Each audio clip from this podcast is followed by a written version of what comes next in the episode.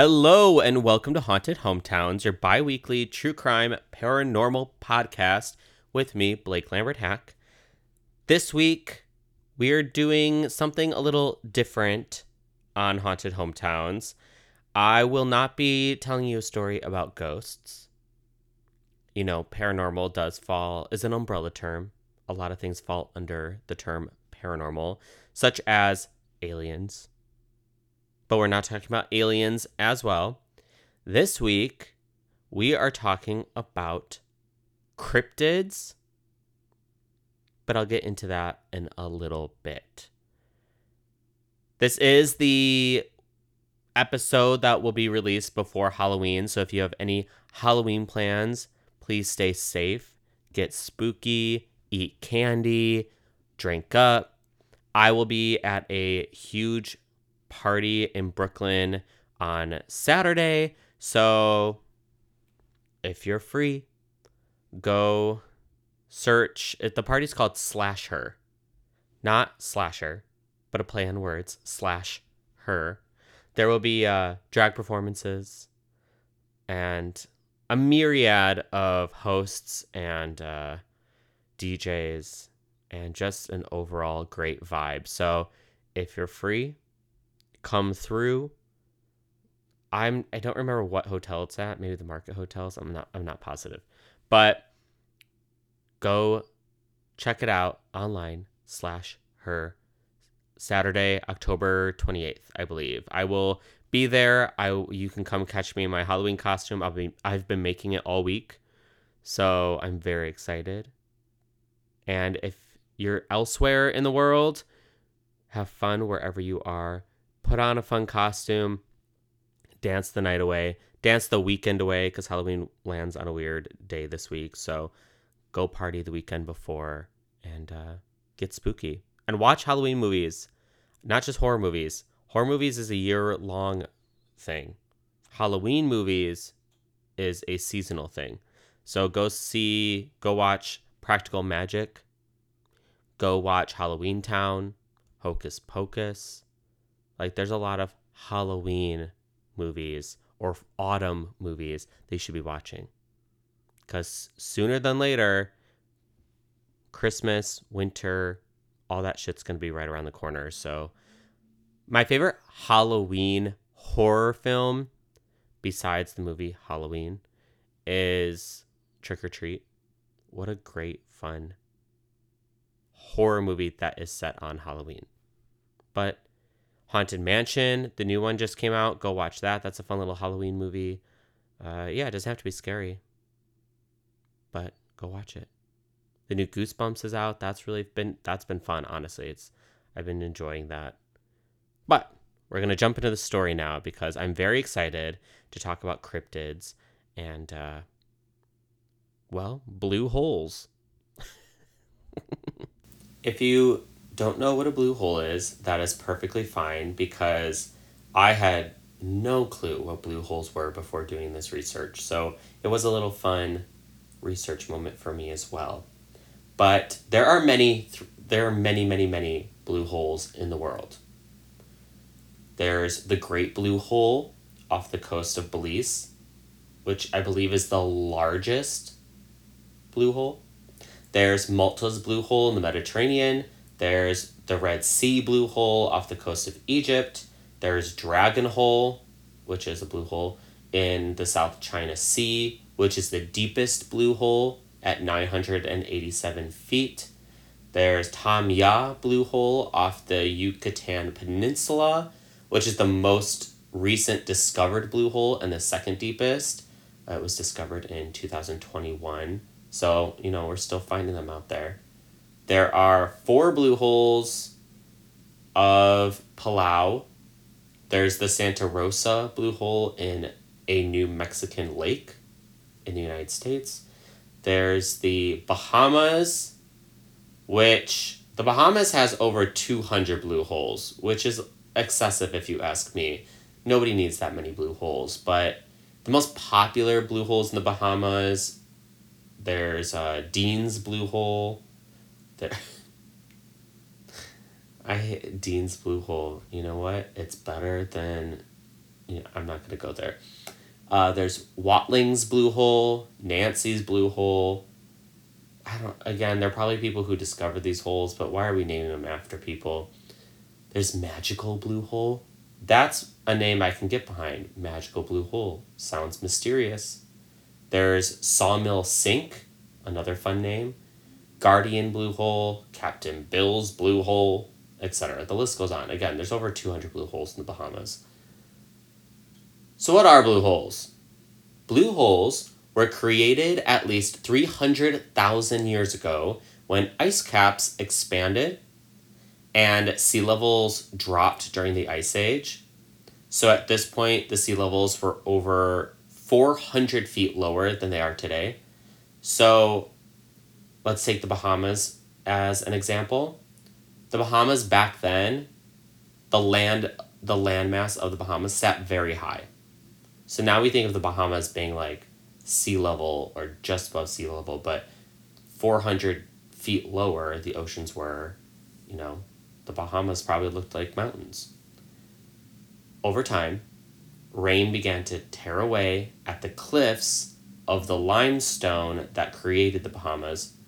So it would the rain would create little caverns in the sides of these mountains so when the sea levels, or before I keep going, or the rain would fall into caves and would eat away inside the caves, making the caves bigger.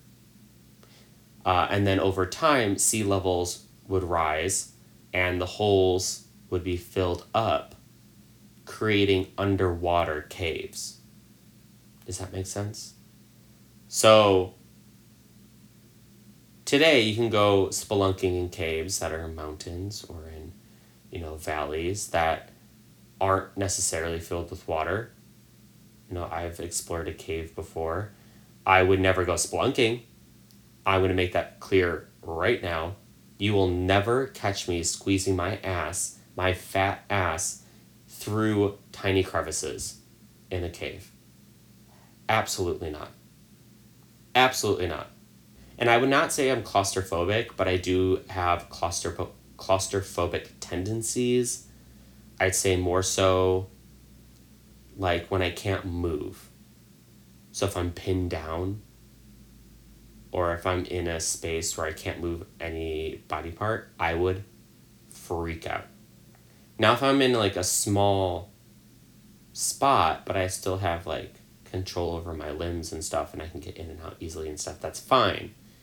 But no, I would have a panic attack. I would literally just sit there and just pray for my death. I could not do that. So, this is already terrifying for me, this story. Um, I'm sorry if it, it, I will be telling a couple stories, so trigger warning, I guess, for people who are claustrophobic. Or there's a fear of the sea, I believe, or something like that, so just get ready. But yeah, the these uh, blue holes, underwater caves. They used to be above water, but now they're underwater. And the lowest parts of these blue holes don't have any oxygen and are filled with salt water, while the tops of the blue holes have fresh water. Because remember, the holes filled after the sea levels rised but the tops have fresh water from all the rainfall. So at the very bottom, very, very, very bottom, there's no oxygen, and without oxygen, bones and other things of the past are preserved. The blue hole in the Red Sea has seen over 200 human deaths, mainly cave divers, and there isn't really any reason as to why there are so many deaths. Now, I'll talk about how some of these people died and how they died makes sense, but why there are so many deaths in that one area compared to other parts of the sea, ocean, lakes, rivers, etc., scientists aren't really sure historians aren't really sure. So, yes, blue holes are essentially just underwater caves. They can be in the ocean, they can be inland, more like a lake. Uh, they're all over the place. Now, cave diving, no matter the cave, is one of the most dangerous activities for many reasons. One major reason as why cave divers can, uh, or why cave diving is so dangerous, because a lot of these times these cave divers have never been in these caves before. They're exploring these caves to map these caves. And so when you're in a cave, especially underwater, which makes it harder to see and feel where you are, you have to be careful about how much oxygen you have left, how much, you know, gas you have left in your tanks overall, because you also have to be able to make pit stops on your way to the surface. You can't just be like, you know what, I've had my fill of diving today, let me head back up to the ship. Sometimes it'll take you three hours to get back to the ship. Anyway, we'll get, I'll talk more about that later. Secondly, cave diving, like spelunking, you're exploring in very tight locations. So in cave diving, you're squeezing between rocks that if you make the wrong move, the rocks may fall on top of you. It doesn't help that the deeper you dive, the less light is available to you. And it's also incredibly easy to get turned around when you're in a new location like that. Something I was talking about, especially when you have a mask on, you have tanks on, which make you bulkier and wider. Uh, you're swimming in like 360 degrees, you know? There's no bottom floor most of the time, or, you know, it's just different than what we're all used to walking around with gravity and such. That's why usually they dive with a rope or line that uh, gets them back the way they came. And you're exploring, so you also have no idea what you're going to encounter in the depths of the ocean or sea or blue hole. Maybe a shark, maybe an octopus, maybe jellyfish. I follow this fitness influencer on Instagram and he was stung by a jellyfish and the scar is bad. So you don't really know what you're going to encounter down there. So you got to be kind of prepared for anything and always on, you know, the tips of your toes, ready for whatever may swim your way. But we're still discovering animals that live at the bottom of our oceans and blue holes. I was watching a documentary about a team in the Bahamas who are trying to discover why there aren't many species of animals that live on the Bahamas which I thought was interesting. They were, uh, the scientists were interested to know if these blue holes had preserved any bones from animals that once lived on the islands. So, two divers went down the first blue hole. I don't think they told us which blue hole it was, but they uh, had some rocks crumble above them. But after they dealt with that and they were able to clear the debris the debris and uh, see again. You know that's the other problem is that not only is it dark as fuck down there when rocks crumble or you hit the wrong thing a lot of sediment comes up. So then you're also trying to like wade through dust. It's even harder to see. But once they did all that they discovered some bones. The bones however were inside a scuba suit. They discovered what looked like a cave diver from the 70s who died inside one of the blue holes, and his entire skeleton was still intact. These, within this same expedition, these divers dove in another blue hole in the Bahamas, and the third blue hole, they found more human skulls after studying these human skulls, they discovered that the human skulls were from 800 years ago. 800 years ago. I'm going to quickly move to the Red Sea blue hole, since it is reported to have the most diving deaths in the world, right off the shore, there is something called the saddle. I have no idea why it's called the saddle. It's only 20 feet deep. Uh, for perspective, an Olympic pool, which the Olympics are coming up, and I'm very, very, very exciting. I just watched the gymnastics worlds, and Simone fucking Biles, what a goddess. Kicked ass, looked stunning, super sweet. I'm obsessed with her, but I can't wait for the Olympics. Anyways, Olympic pools are 10 feet deep. The saddle of the Red Sea Blue Hole, right when you first get in, is 20 feet deep. So it's not that bad. You know, we're all used to swimming pools in the United States. Swimming pools are, I don't know, like, I think average eight feet deep. Some being less than that, five feet deep. But overall, 20 feet deep isn't that bad. If you go out a bit farther, it gets deeper, and there is a tunnel that's 85 feet long, and it's called the Arch. Now, the tunnel itself is 181 feet wide, which is pretty wide. And at the end of the 85 feet long tunnel, the bottom drops out to the Red Sea to 3,300 feet deep, which is crazy. There's tons of coral and reef fish living in the Red Sea blue hole.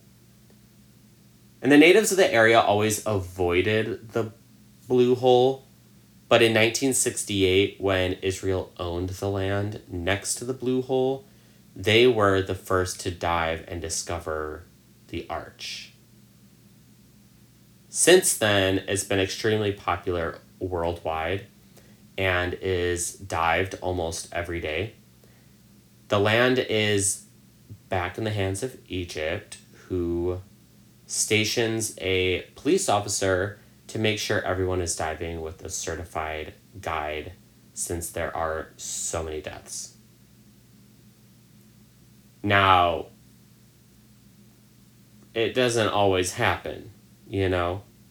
There's, of course, competitors who, if you are a rando who's like, I want to dive the blue hole, that sounds fun, you have to be like, you have to go through certain certifications, and there's a lot of diving certifications. I had no idea until my brother started his diving certifications. Certifications. I'm getting tongue tied over that word.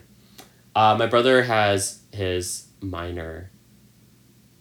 He has a major in zoology and a minor in diving, scuba diving. And I always tell him he currently works with dolphins and pinnipeds, but I always tell him that, okay, you can be a zoologist, and he is, but you can be a zoologist, and I'll be the cryptozoologist. So you deal with real animals, I will deal with mysterious, maybe not so real animals. Though, again, I'm going to talk about more cryptids later on in this episode. But anyway, a lot of people who have never really scuba dived, or if they have scuba dived, like done it once or whatever, will go and a lot of people will, like instructors or guides, will not really double check to see if they have the certification because they want to make money. And so it's a lot of controversy and stuff like that. And that might be one of the reasons why there's so many deaths in the Red Sea Blue Hole. But there is an officer there that's supposed to, you know, make sure everybody's doing what's right. Most deaths happening within the Red Sea Blue Hole happen within the arch. Uh, the issue being the arch sits at 170 feet deep. So remember, the saddle of the blue hole is only 20 feet deep, and if you go a little farther out, it's 170 feet deep. and that's where the arch is. It's like deeper than that, but that's where the arch starts. 170 feet deep in the blue hole, which is just deep enough to be annoying, but not deep enough to be impossible. So, to swim through the arch, you need more than one tank of gas. And you have to plan carefully for the depth and the length of the arch. Because even for professional divers, it's a tricky dive. It is a challenging dive for professionals, especially to do it on one tank of gas. So here are some theories as to why there's so many deaths in the Red Sea Blue Hole. Theory 1. The Red Sea Blue Hole is so popular that again, inexperienced divers try to swim the blue hole even if they don't have the training or experience. Theory 2. Because it's the Red Sea and not the ocean, it seems like the dive would be relatively easy and since there aren't really like intense waves or other obstructions, it seems easier than it is. So the blue hole is misleading, uh, misleading on how difficult the dive will be. Theory three the arch that I keep talking about is kind of hard to find in an open blue abyss. Abyss? abyss yeah, when you're underwater and it's just open water and open sea, it's kind of hard to tell what direction you're swimming or where everything is. So many people who dive in the Red Sea Blue Hole will swim deeper and deeper and deeper and swim past the opening of the arch, which is where what they're looking for and what they're trying to swim to and they'll lose track of how deep they are diving since there isn't really a visual depth reference. When you can't see the bottom of your swimming pool, you don't really know how deep it is or how deep you're swimming. People also misjudge the arch. So let's say you do find the arch and you're swimming inside. When inside, it appears that the tunnel is half the length it actually is because of the clarity of the water and the light at the end of the tunnel, which is ironic. But also, there's an inward flow from the sea, so it'll take you even longer to swim the length of the tunnel, which means you're using more gas to get to the end of the tunnel. So it's very deceptive. You're like, it is for a professional or for people who know what they're doing you may go up to the tunnel and be like, oh, you know, it's, or before you even dive it, you're like, okay, so the arch is, the tunnel is 85 feet long. I can swim 85 feet on one tank of gas. That seems normal. But then you're down there and you're like, oh, I missed the arch, the, the opening of the arch. Let me swim back. So then you're wasting time doing that. And then once you get to the arch, you're looking through the arch and you're like, oh, that's really close. 85 feet is nothing. I can still do that on this one tank of gas. And then you're swimming it and you're like swimming against the current. So you're using more energy and you're using more gas and it's taking you longer. And then it's just becomes a hot mess quickly. And then, as I mentioned earlier, decompression stops causes a problem with many people, especially if they misjudged other aspects of the dive. So let's say you're in the tunnel and you're like, wow, actually, I'm really low on gas. This was harder than I expected. Let me pop back up to the surface.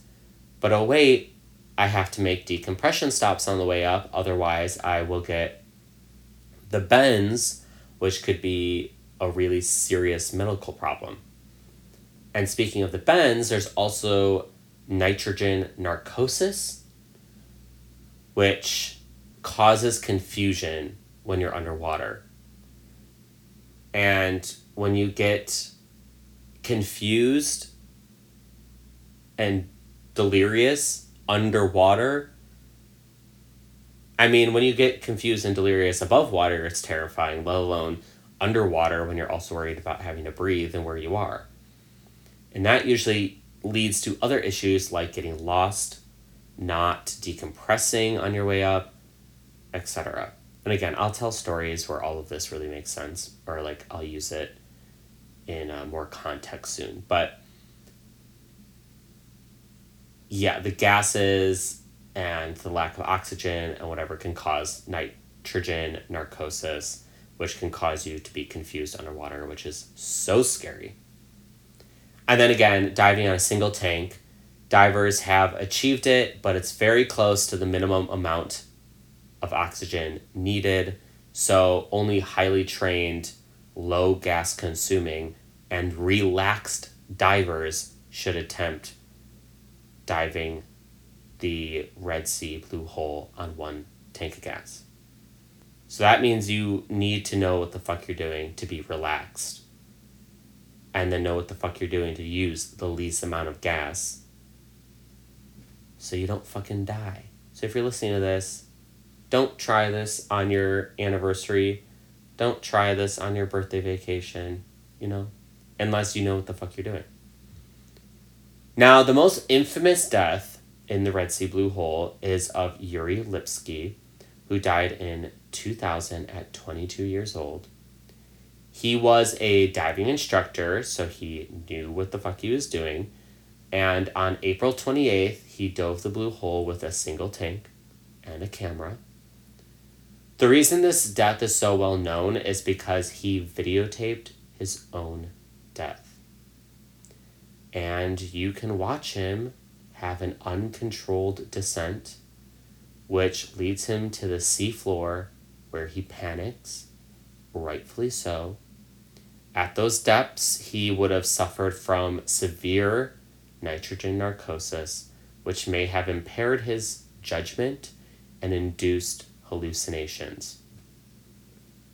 So the video is on YouTube you can watch the video from start to finish, from when he dives to when he dies.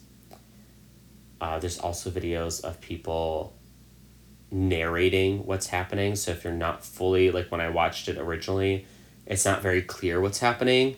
So it might be helpful to watch, if you're to watch it, watch it with a narrator who is a diver who can walk you through what's happening and why it happened. But at the request of Yuri's mom, expert diver Tarek Omar dove and recovered Yuri's body. Tarek is tasked with recovering most of the people who died in the Red Sea Blue Hole. He's recovered so many people that he's lost count and can't remember most of their names. But he will never forget the first two people that he recovered, essentially Martin Garry and Connor O'Regan. Originally from Ireland, the friends were diving around the world because they wanted to set up a travel business for divers, which I love that idea. I love the idea of I want to go travel around the world and I have a passion for diving, so why not dive around the world? I think that's a great idea and a great experience for people who don't have the experience or do have the experience, then you can offer different packages of like chill dives to expert level dives. So I like that for them. And it is the late 90s, so I don't know if this idea has had really been around at this point, but Martin and Connor join a group of divers to check out the Red Sea Blue Hole. However, during the dive, they somehow get separated from the rest of the group and the two dove too deep for their gas mixture, causing them to lose consciousness. That led their regulators to fall out of their mouths and for them to fall to 213 feet deep. When the group realized they were short two divers, the guides dove back down, but they were too late. Connor and Martin had drowned. Now, let's shift back to the Bahamas blue holes because even though the Red Sea blue hole is claimed to have the most deaths, we don't actually know that for sure because there is no official record of every death in every blue hole. we're going to head to the Four Sharks Blue Hole, which sits on the southeast corner of the Bahamas. It's 1997. Expert divers Rob Parker and Dan Maloney fall backward off their boats and into the blue hole, the Four Sharks Blue Hole. A German TV crew were making a documentary about blue holes, and originally a man named Rob Palmer was to dive in the Bahamas, but he died four months earlier in the Red Sea Blue Hole. So Rob Parker took Rob Palmer's place on the dive team. I know it's a little confusing. Rob Palmer, Rob Parker. Rob Palmer died in the Red Sea, Blue Hole. Rob Parker is on the dive team in the Bahamas. Rob Palmer died in the Red Sea by sinking quickly. He suddenly began to sink really fast, and the team chased after Rob Palmer, but he was sinking at such a speed that at 300 feet deep, the team had to give up and return back to the surface. And Rob Palmer was, his body was never found again. His body was never seen again. And couldn't be recovered because of how deep his body was. Rob Parker, on the other hand, chose to go against the TV crew's wishes and dove deeper than anyone had ever in the Four Sharks Blue Hole with his diving partner, Dan, Dan Malone. The two friends, with two other divers, dove into the blue hole and swam down to a trench opening where they stashed extra tanks for when they needed to ascend. You know, they have to make the decompression stops, so they will stash oxygen tanks or certain gas mixture tanks at certain depths. So on their way back, they can switch out what gas mixture they're breathing.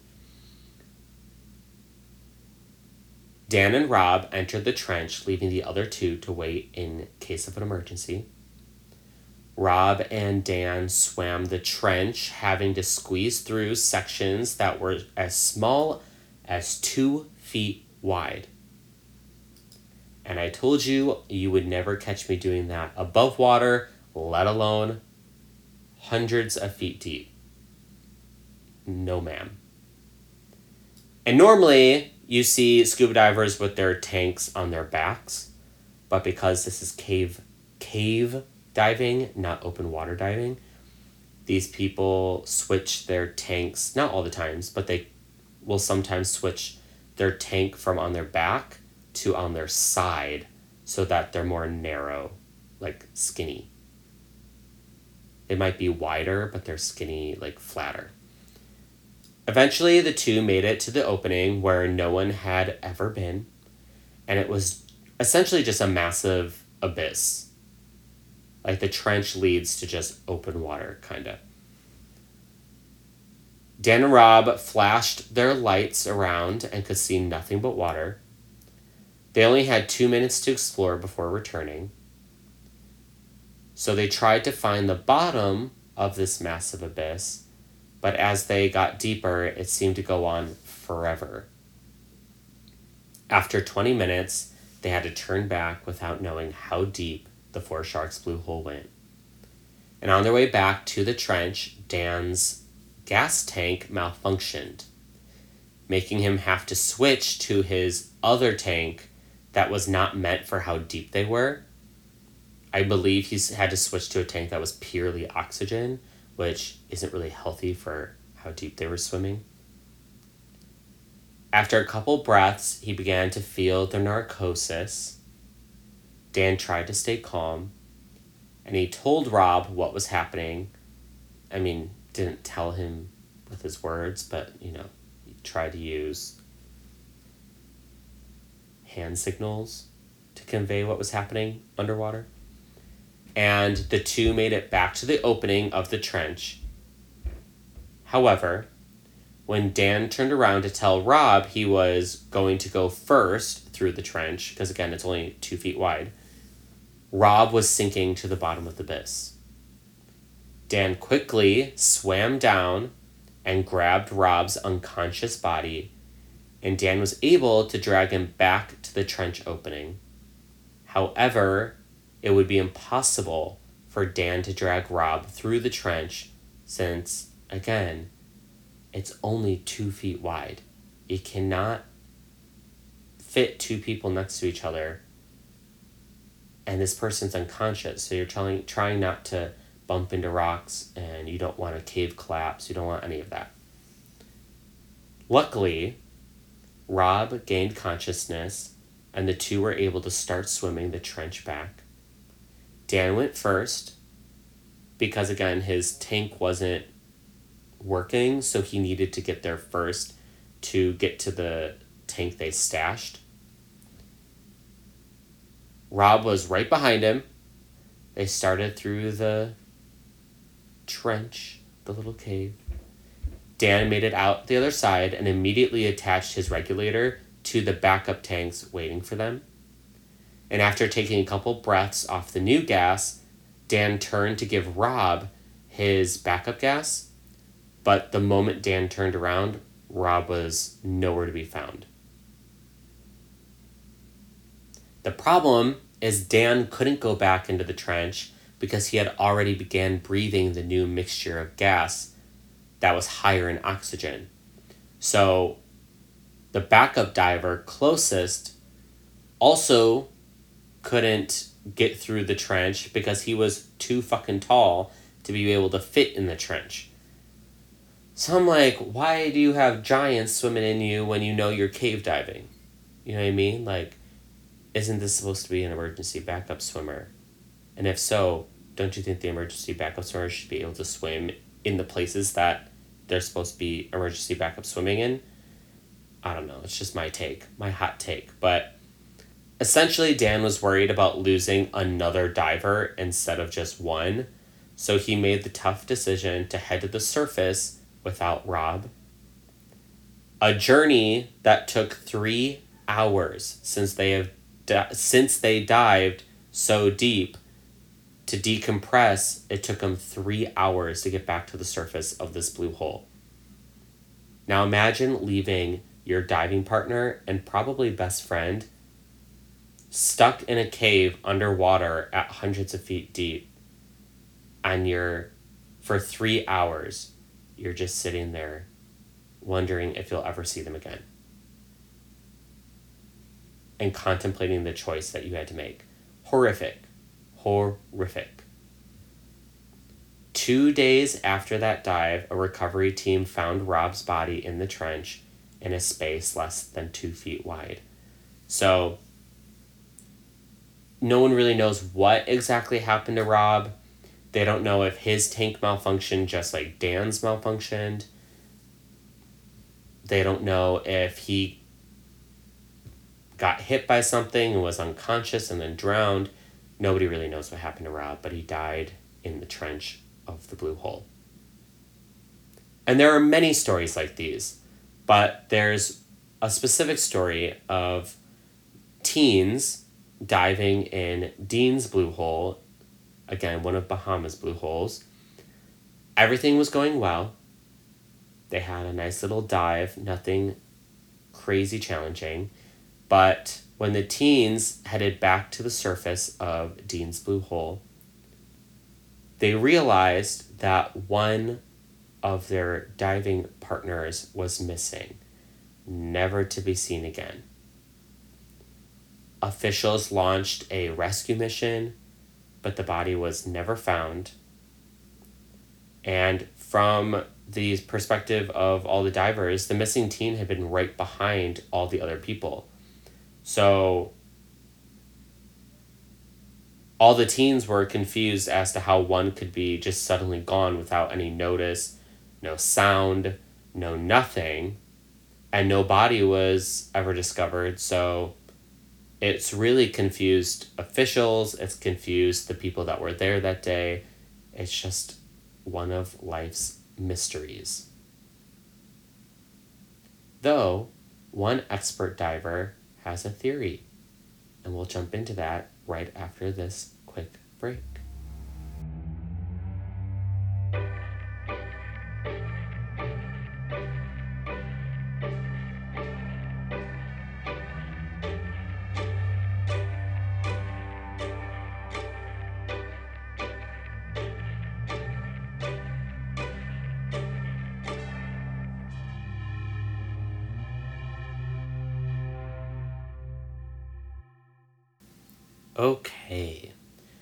Are back to discuss something I mentioned earlier. There's definitely sea life in blue holes. Usually just some reef fish, some coral, some anemone. However, as I mentioned, the deeper you go into these blue holes, the less oxygen there is, which means no sea life because no creature can live without oxygen. However, in some blue holes, there have been reports of bull sharks, reef sharks, hammerhead sharks, etc., using the blue holes and occasionally attacking divers in the blue holes. Now, with that being said, you may be thinking, well, did a shark attack the teen and that's who went missing because he was eaten by a shark? The way the teen went missing that day doesn't make any sense with a shark attack because no one reported seeing a shark in the blue hole, meaning there was no fin, there was no teeth, there was no movement of water that was out of the ordinary there was just no reported sighting of sharks. But also, after the attack, if a shark had attacked, you would see blood in the water, you might see a limb. You there, there would just be signs of a shark attack and there wasn't. This person just completely vanished. So the theory or not the theory, but the question still remains, what could have happened to the teen? If the teen was grabbed, what was it grabbed by? And not just the teen in the Bahamas, but could have a creature grabbed Rob Palmer in the Red Sea Blue Hole, which would cause him to sink at a speed no one could reach without any explanation because this has like I've read a few stories of people just sinking without any explanation and people couldn't catch up. So many believe that there is a creature living in blue holes. Not every blue hole, but possibly the Bahamas, or maybe several of the Bahama blue holes, are connected with underground or underwater tunnels. And a sea creature known as the Lusca lives in the blue holes and travels between blue holes.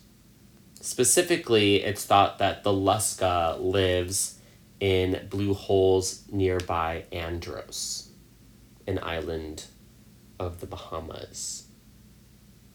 Now, the name Lusca comes from mollusca, which is a phylum of invertebrate animals, including squids, octopus, cuttlefish, etc. The Lusca is a cryptid described as a giant octopus, 75 feet long. And if you look the Lusca up, like if you Google Lusca, many describe it as half shark, half octopus, which would definitely put it in the land of cryptids.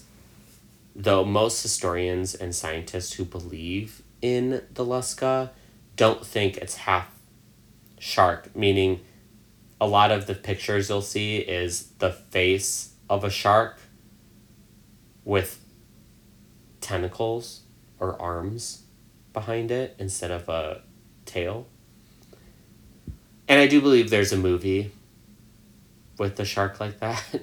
like, not the Meg, but like that kind of movie. But again, a lot of historians and cryptozoologists and scientists, if they do believe in the Lusca, they believe it's just a giant octopus, a 70 foot long octopus. Now, you may be asking, what the fuck is a cryptid? And a cryptid is an animal that is claimed to exist, but has never been proven to exist.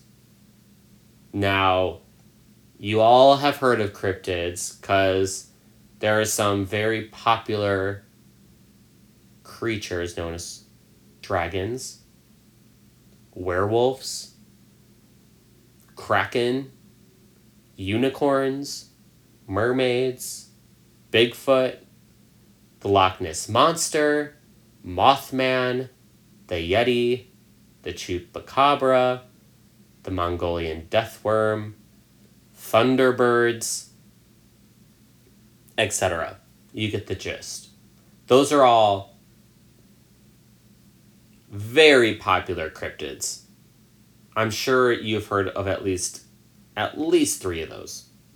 My favorites being dragons, mermaids, or sirens. I love a siren. I love the idea of a mer creature singing to sailors to their deaths. I love the idea of that. I definitely believe in cryptids. However, I don't believe in every cryptid ever to exist. But I do believe in cryptids. And I say that because there have been cryptids in the past that are now proven animals. So, for example, the craziest to me is that gorillas used to be thought as cryptids. People used to think gorillas were fake. The first proven account of a gorilla wasn't until 1847. 1847 was the first proof that a gorilla existed. Now we see gorillas at zoos all the fucking time. 1847 was the first one. And it wasn't until 1902 until we saw the first mountain gorilla. That's not that long ago. Another example is a kangaroo. A kangaroo wasn't discovered until 1770. They the, their description of a kangaroo before then as a cryptid was like, "Oh, kangaroos can't be real. A fox head with human hands, a monkey tail, and a bag where its young is kept, that's fake. Come to find out, they are fucking real, and we see them all the fucking time. Another example is a giant squid. Now, this one's a little gaggy. We all know what a squid is, I hope. A giant squid. The first photo of a giant squid in its natural habitat was in 2004. 2004. So before then, they have they had seen a giant squid like wash up like a dead one wash up on shore or they would see a dead one floating in the sea next to a boat or something but no one had ever seen a living giant squid in its natural habitat until 2004. So people thought it wasn't real. People thought, oh, it's dead. It must have been some other animal, or, you know, this is fake. It's not real, or whatever the case may be. But again, 2004, first photo. Another example the Komodo dragon. And this one, I don't blame anybody because a Komodo dragon, it, it's terrifying. Those things are huge. They're cool. They're really cool. But I just watched a video of one eat some big mammal alive, whole. Like it just swallowed, gulped it up. Komodo dragons are scary, but 1926, it officially left the cryptid list after the second official examination. So, Komodo dragons were considered cryptids, giant lizards, or they were probably called dragons. Uh, they were taken off the list in 1926, less than 100 years ago.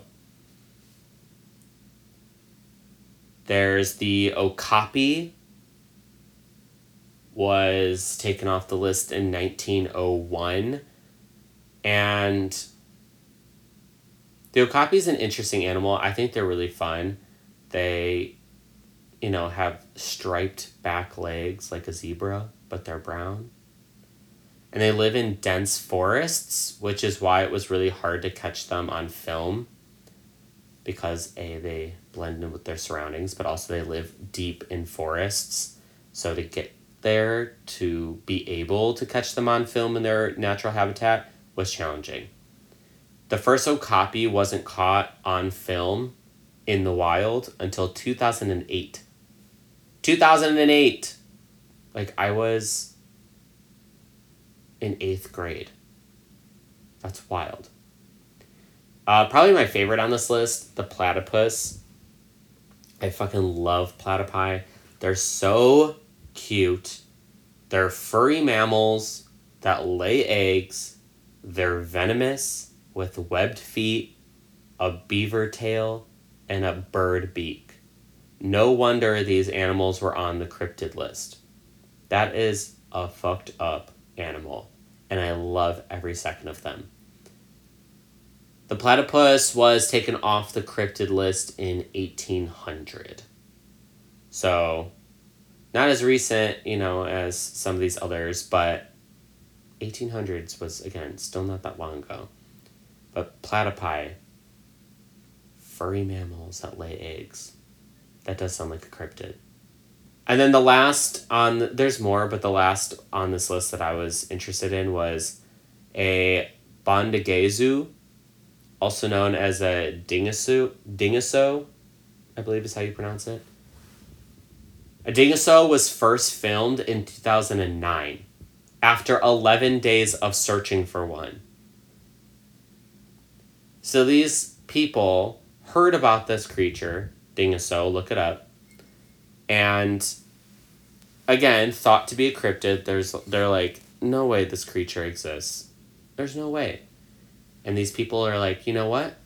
We're gonna look for it, we're gonna take a photo of it, and we're gonna prove you wrong and it took them 11 days to find this.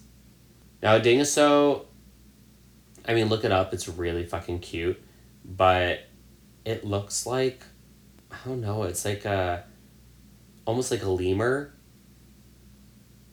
but looks a little more like bear like, but it's got a long tail. They're really cute. So I'm just saying, you all may laugh at cryptids. You all may think cryptids aren't real or think Bear- Bigfoot isn't real or whatever the case may be. But you never know when one of these cryptids will become a proven animal, right? So, some cryptids that could one day be proven there's the Beast of Exmoor, uh, which is in England, and it's claimed to be a cat there's the Beast of Bodmin, Bodminmore, which is also in England, also thought to be a cat. So those are probably the most. Those will probably be proven sooner than later to be big cats living in England. But, you know, England doesn't have big cats, so how the fuck did they get there? There's the Basan, I believe is how you pronounce it, which is a fire breathing chicken in Japan. which is really funny. But maybe there is a chicken that, you know, maybe it eats something and its breath looks like it breathes fire and it's just a different species of chicken. Who's to say? There's the Tsuchinoko, which is also in Japan, thought to be a snake, some type of snake. There's the Buru, which is supposed to be something like a crocodile living in India. There's the Ahool, thought to be a bat living in Indonesia.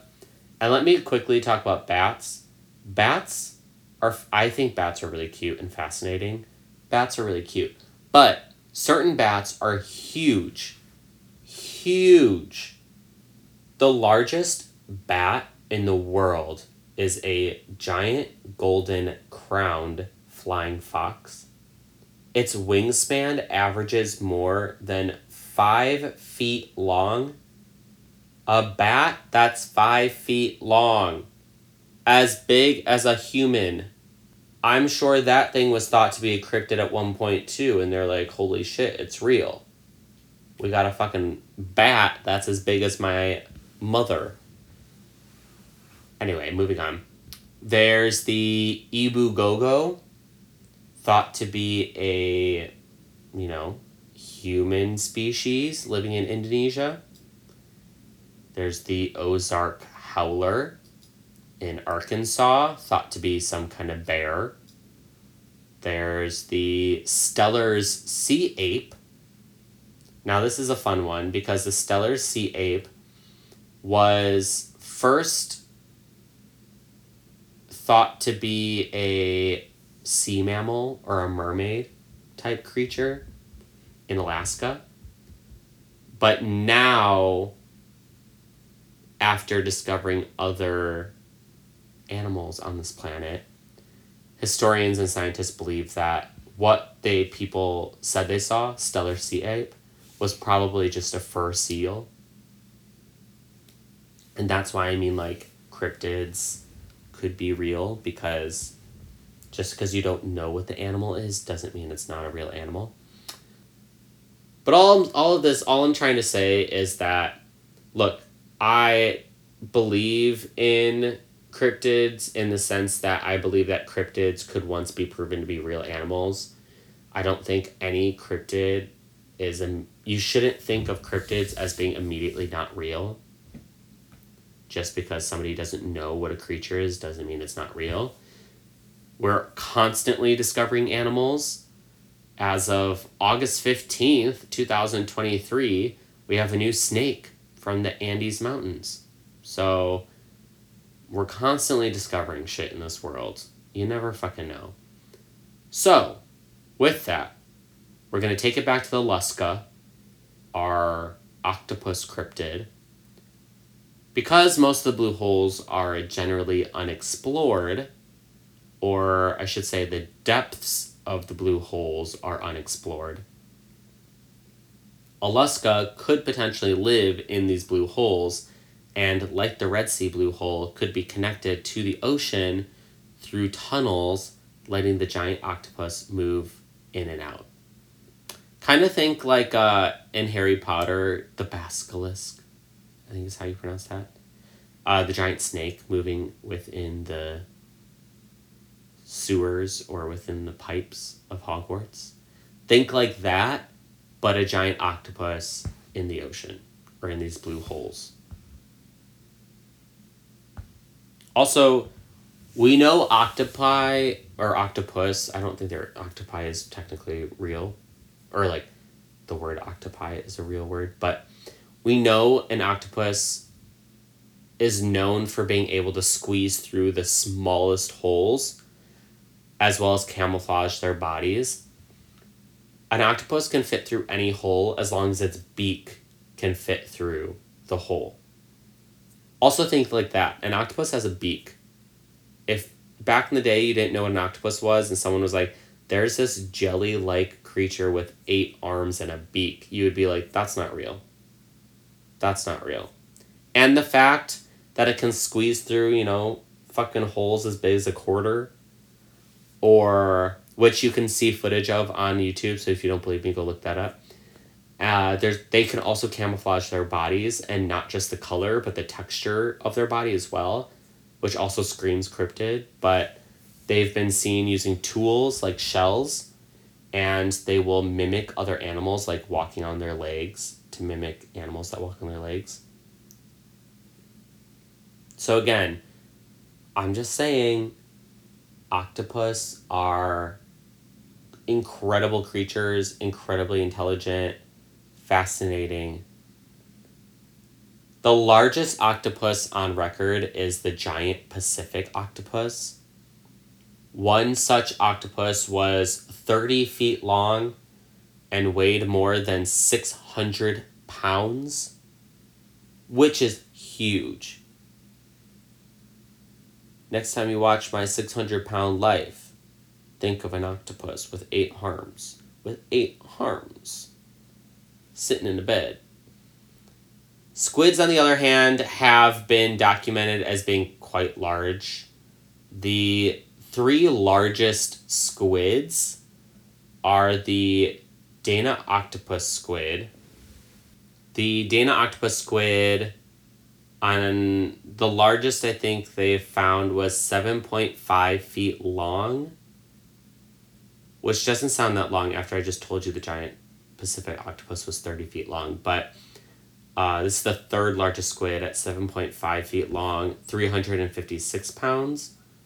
There's the Atlantic giant squid, which the largest was recorded at 43 feet long and 606 pounds. And then there's the colossal squid, which the long the largest was measured at 33 feet long and 1090 pounds.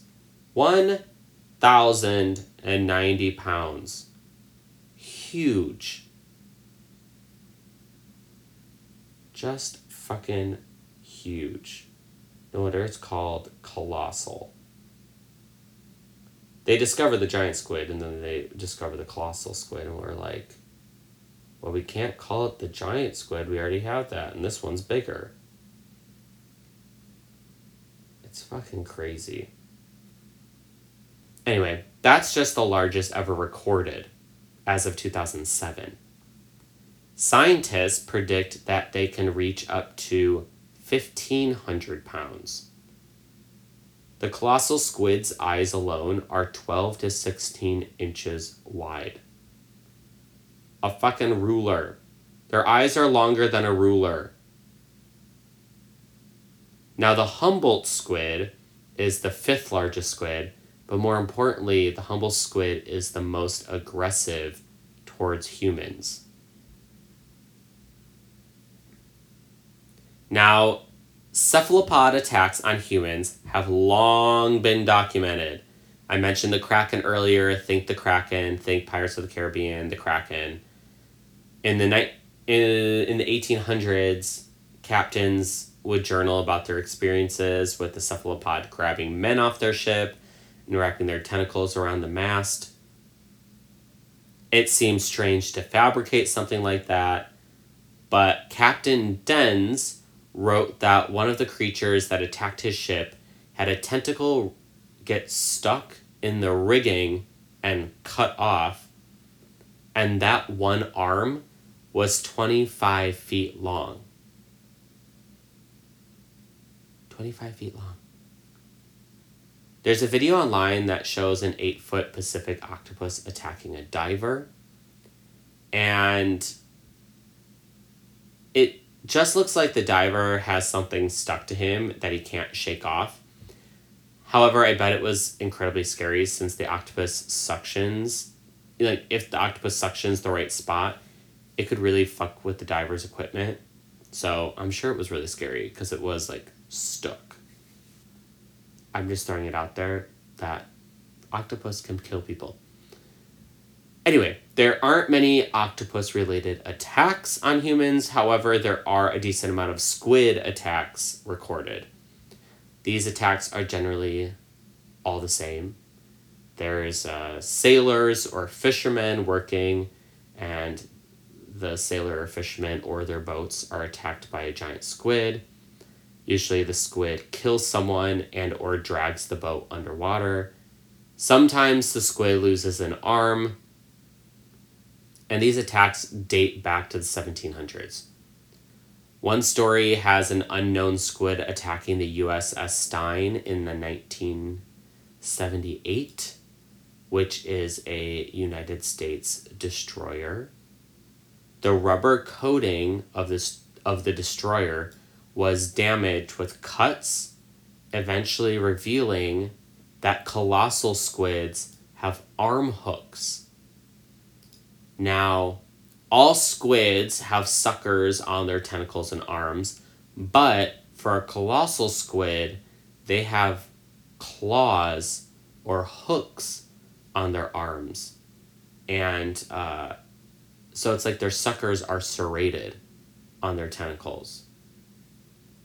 Humboldt squids are notorious for their aggression, earning them the nickname Red Devil. And on Animal Planet, divers tell the story about one of their dives being, uh, one of their divers being alone in the water late at night and being attacked by five to six Humboldt squids at once. And the five or six squids were trying to drag him down farther into the water. They dragged him to 135 to 140 feet deep when he was able to fight them off and swim back to the surface. But he had multiple wounds from the squids, including a dislocated shoulder. And there are several more stories like this. So I'm just throwing it out there as a possibility as to why so many people die in blue holes it's still a mystery why there are so many diver deaths in blue holes. Uh, and one of the theories is that a cryptid, a cryptid called the Lusca, which is a huge octopus, lives in the blue holes and feeds on whatever swims in the blue holes. I'm not saying 100% that a cephalopod is living in blue holes, let alone a giant one called the Lusca. But I do think it's something to consider since we have so much to learn about blue holes themselves. And who's to say that a giant octopus isn't living at the depths of these blue holes? We haven't been to the depths of all the blue holes, or most of the blue holes. Also, we're still discovering new sea creatures, and I didn't want to go into a full tangent because this episode is on the longer side, but there is a full video dedicated to giant creatures living in the depths of our ocean. And there's a lot of theories that go into why the deeper you go into the oceans, the larger the creatures get. So I'm just saying there one you know, colossal squids exist. Who's to say there wasn't an even bigger squid, like the Kraken, that once lived but is now extinct? Or who's to say there isn't an octopus that's 75 feet long that feeds on whatever they can? Octopi eat meat, so it could happen. We don't know. It's paranormal. It's unexplained. We don't know what's happening in the, these blue holes. We don't know. And if you ever find out, please email me at hauntedhometownspodcast at gmail.com because I would love to know. Love to know. And maybe in the future I will do another uh, cryptid episode because I do think cryptids are fascinating. But I'm kind of holding out on the fact that a giant octopus is out there somewhere. I've mentioned it before, we know more about space than we do our own oceans, so I think it could be real. I think it could be real. And with that, thank you so much for listening and joining me this week. Y'all can follow Haunted Hometowns for guest info, photos related to each episode, upcoming news, I will be posting my Halloween costume, so tune in just to see that. Email me your paranormal experiences to have them read on the podcast. Could be anything from Tony the Tiger talking to you from your cereal box to a rodent eating plant appearing in your garden after you plant mysterious seeds. Let me know. And enjoy your Halloween. I'll see you back here in a couple weeks because everyone loves a ghost story.